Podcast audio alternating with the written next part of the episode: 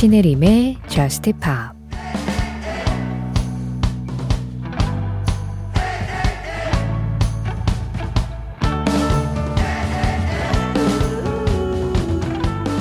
늦은 밤 날 집으로 데려다 줘.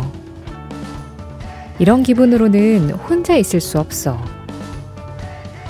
그러니 오늘 밤은 나와 함께 있을 거라고 해줘. 혼자 밖으로 나가면 모든 게 잘못될 것만 같거든.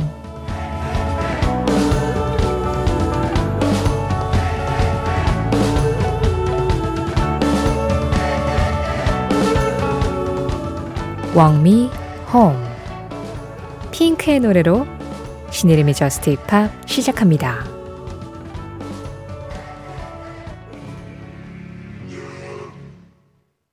신혜림의 Just Pop 시작했습니다. 오늘은 핑크의 Walk Me Home 그리고 헨리 무디의 Closure 이 두 곡의 노래로 문을 열었는데요. 집에 잘 돌아와서 문 단속 잘 하시고 라디오 틀어두신 거 맞으실까요? 여전히 밖인 분들도 분명히 있으시죠? 어디에서 지금 Just Pop을 함께 하시든 모두 환영합니다. 새벽 1시에 여기 참 잘 오셨어요.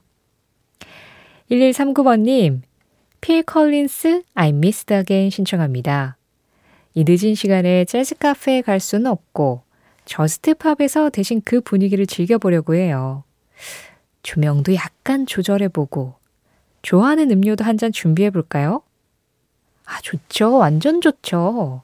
그럼요. 이제 막 시작했고, 지금 한 시간 동안 들을 음악이 쫙 있으니까, 예, 잠깐 시간 드릴 테니까요.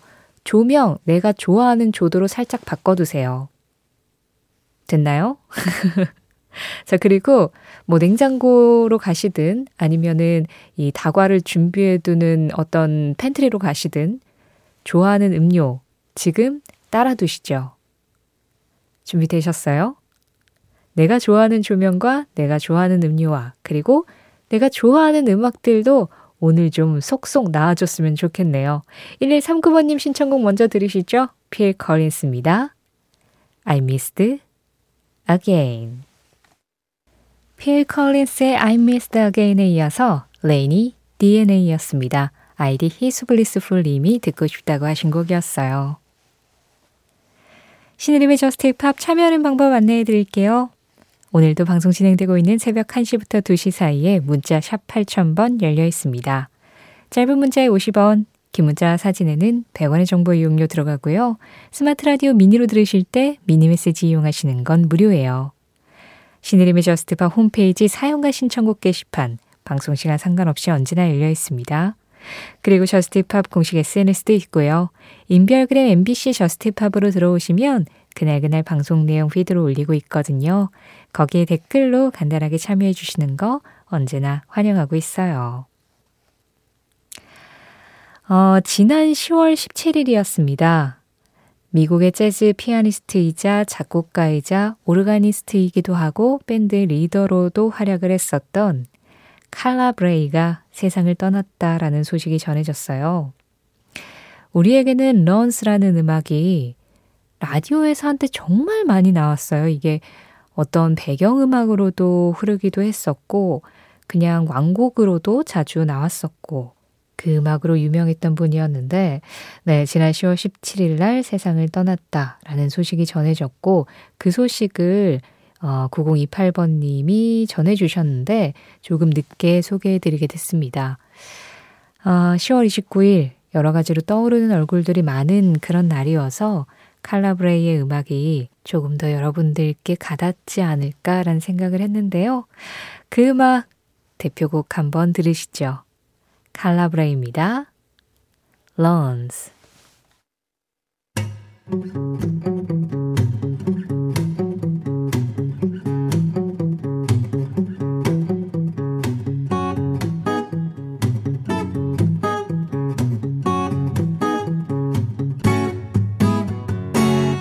신혜림의 저스트 파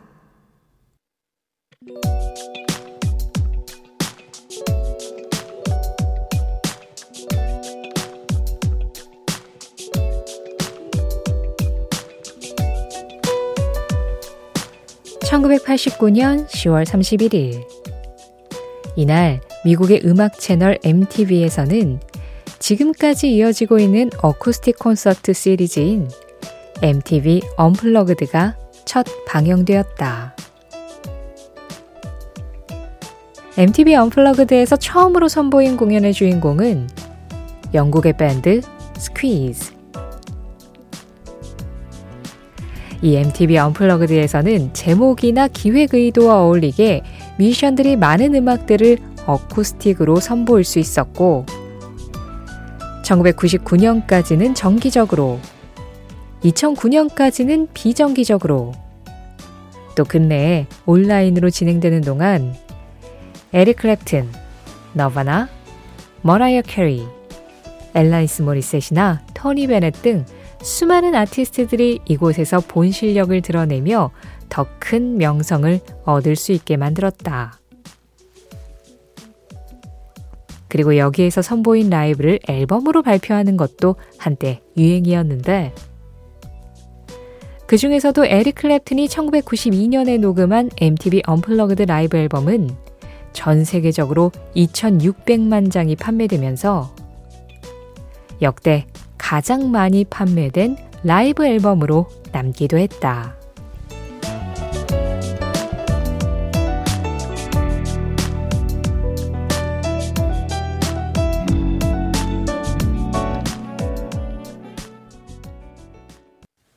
그 장면, 그 음악. 오늘은 1989년 10월 31일 에릭 클랩튼의 Tears in Heaven MTV Unplugged 버전과 함께 MTV Unplugged 첫 방영 현장을 다녀왔습니다. 어, 89년도 딱 이맘때쯤 시작이 됐었던 MTV Unplugged 공연 어, 첫 번째 무대에 선 밴드가 영국의 그룹 스퀴즈라고 말씀을 드렸는데요. 그때 당시에는 MTV Unplugged 라이브 앨범이 나오지는 않아서 Squeeze 앨범을 전해드릴까 하다가 그래도 그 unplugged 공연만의 묘미가 느껴지는 음원을 들려드리는 게 더 맞는 것 같아가지고요. 수많은 MTV Unplugged 라이브 앨범 중에서 전 세계적으로 가장 많이 판매됐던 에릭 클랩튼의 음악 중에 Tears in Heaven을 전해드렸습니다. 아무래도 이 어쿠스틱이라는 것은 뭔가 조미료를 뺀 느낌이 있잖아요. 조금 더 음악의 순수함이 더 드러나고 그래서 그런지 그 가수의 어떤 진실한 목소리와 그리고 우리 귀에도 조금 더 깨끗하게 그렇게 다가와줘서 어쿠스틱 라이브들을 들으면 뭔가 그 음악과 조금 더 친밀해지는 느낌이 생기는 것 같아요. 그리고 그 덕에 그 음악에서 전하고자 하는 진심이 조금 더 고스란히 전해지는 것 같다는 생각도 들고요. 앞서서 칼라브레이의 보고를 전하면서도 살짝 언급을 했지만 이태원 참사 1주기가 됐고 그 1년 사이에 얼마나 많은 사람들이 가슴속으로 이 Tears in Heaven의 가사와 비슷한 이야기들을 새기고 새기고 또 되새기셨을까라는 생각이 들었어요.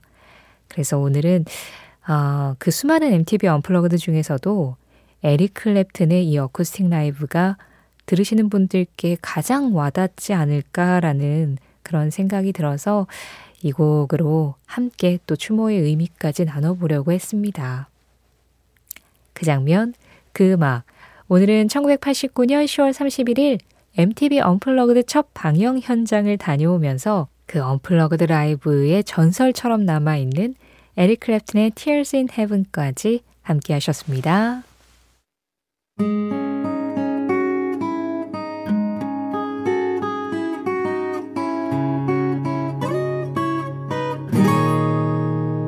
신혜림의 Just Pa 노래 두 곡이어서 들었습니다. 지금 막 끝난 이 음악은요. 이권삼님이 신청해 주신 세커의 Better Man이었고요. 그보다 먼저 전해드린 음악은 레노 스타일라의 목소리였습니다. Older Than I Am 이번에는 노규리님 사연을 좀 볼게요. 저는 평소에 친구들에게 음악을 추천하는 걸 좋아하는데 그래서인지 라디오에 음악을 신청할 때도 신청곡 뽑히면 기분이 좋겠다라는 생각보다는 이 음악 좋은데 제발 많은 사람들이 듣고 좋아했으면 좋겠다 라는 마음으로 음악을 신청합니다. 물론 친구에게 음악을 추천해 줬을 때에도 10개 추천하면 두세 개 성공할까 말까일 정도로 개인 취향이 많이 달라서 확률이 낮지만 그래도 몇 개 성공하면 복권 번호 맞춘 것처럼 기분이 좋아요. 물론 반대로 친구에게 추천을 받거나 라디오를 들을 때도 저의 간택을 받을 수 있는 음악도 적은 편이긴 합니다. 그런데 깐깐한 제가 딱 한 곡으로 제 음악 취향을 설명하라고 하면 꼽을 수 있는 음악이 있습니다. 혼내 Crying Over You 후렴구에 팡 터지는 부분, 분위기가 반전되는 요소들이 정말 정말 완벽한 제 취향이거든요. 무언가로부터 해방되는 느낌이 들어요. 라디오 신청곡도 어떻게 보면 취향을 공유하는 수단이라고 생각하는데, 주절주절 제 취향에 대해 떠들어 봤어요 하셨어요.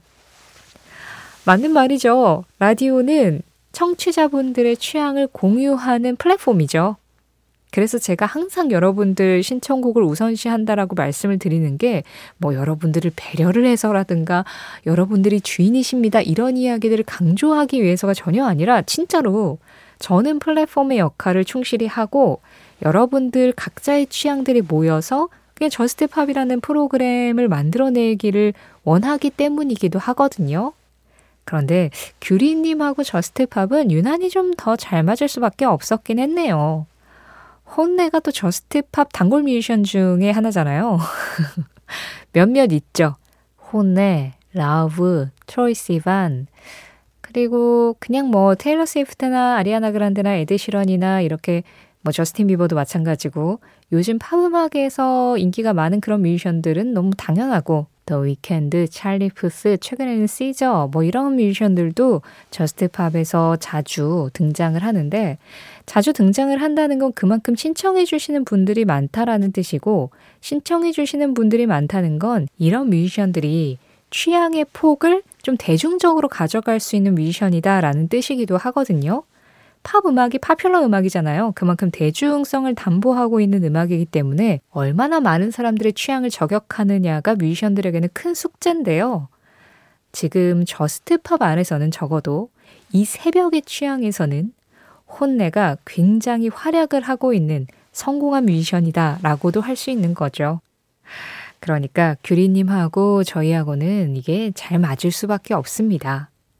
친구분들한테 소개해줬다가 퇴짜 맞은 음악들도 Just Pop에는 한번 들고 와보세요. 괜찮을걸요? 신청해주신 음악입니다. 이 Crying Over You, 베카가 피처링을 했고 또 우리 BTS의 RM이 피처링한 버전도 있죠. 오늘은 그 버전으로 들어볼까요? HONNE 피처링 RM, 베카 Crying Over You 좀 더 인간적인 차원에서 내가 접할 수 있었던 진리에 가장 가까운 것은 사랑, 예술, 그리고 연주였다. 브랜든 보이드 Incubus의 보컬 브랜든 보이드의 한마디에 이어서 들으신 음악 Incubus Drive였습니다. 강희수님 신청곡이었어요. 인간적인 차원에서 내가 접할 수 있었던 가장 진리에 가까운 것. 사랑, 예술, 그리고 연주.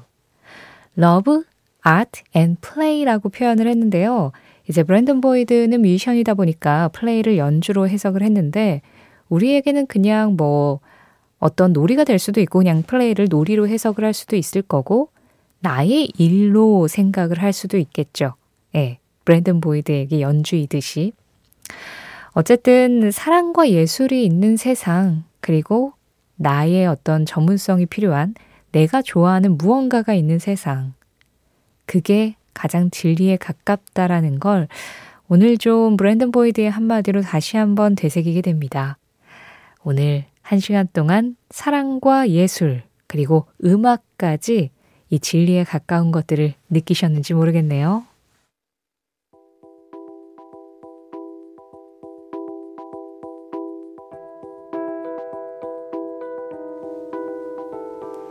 Just Pop 오늘 마지막 곡은 김학균님 신청곡 Keane의 Sunshine입니다. 이 음악 전해드리면서 인사드릴게요. 지금까지 Just Pop이었고요. 저는 신혜림이었습니다.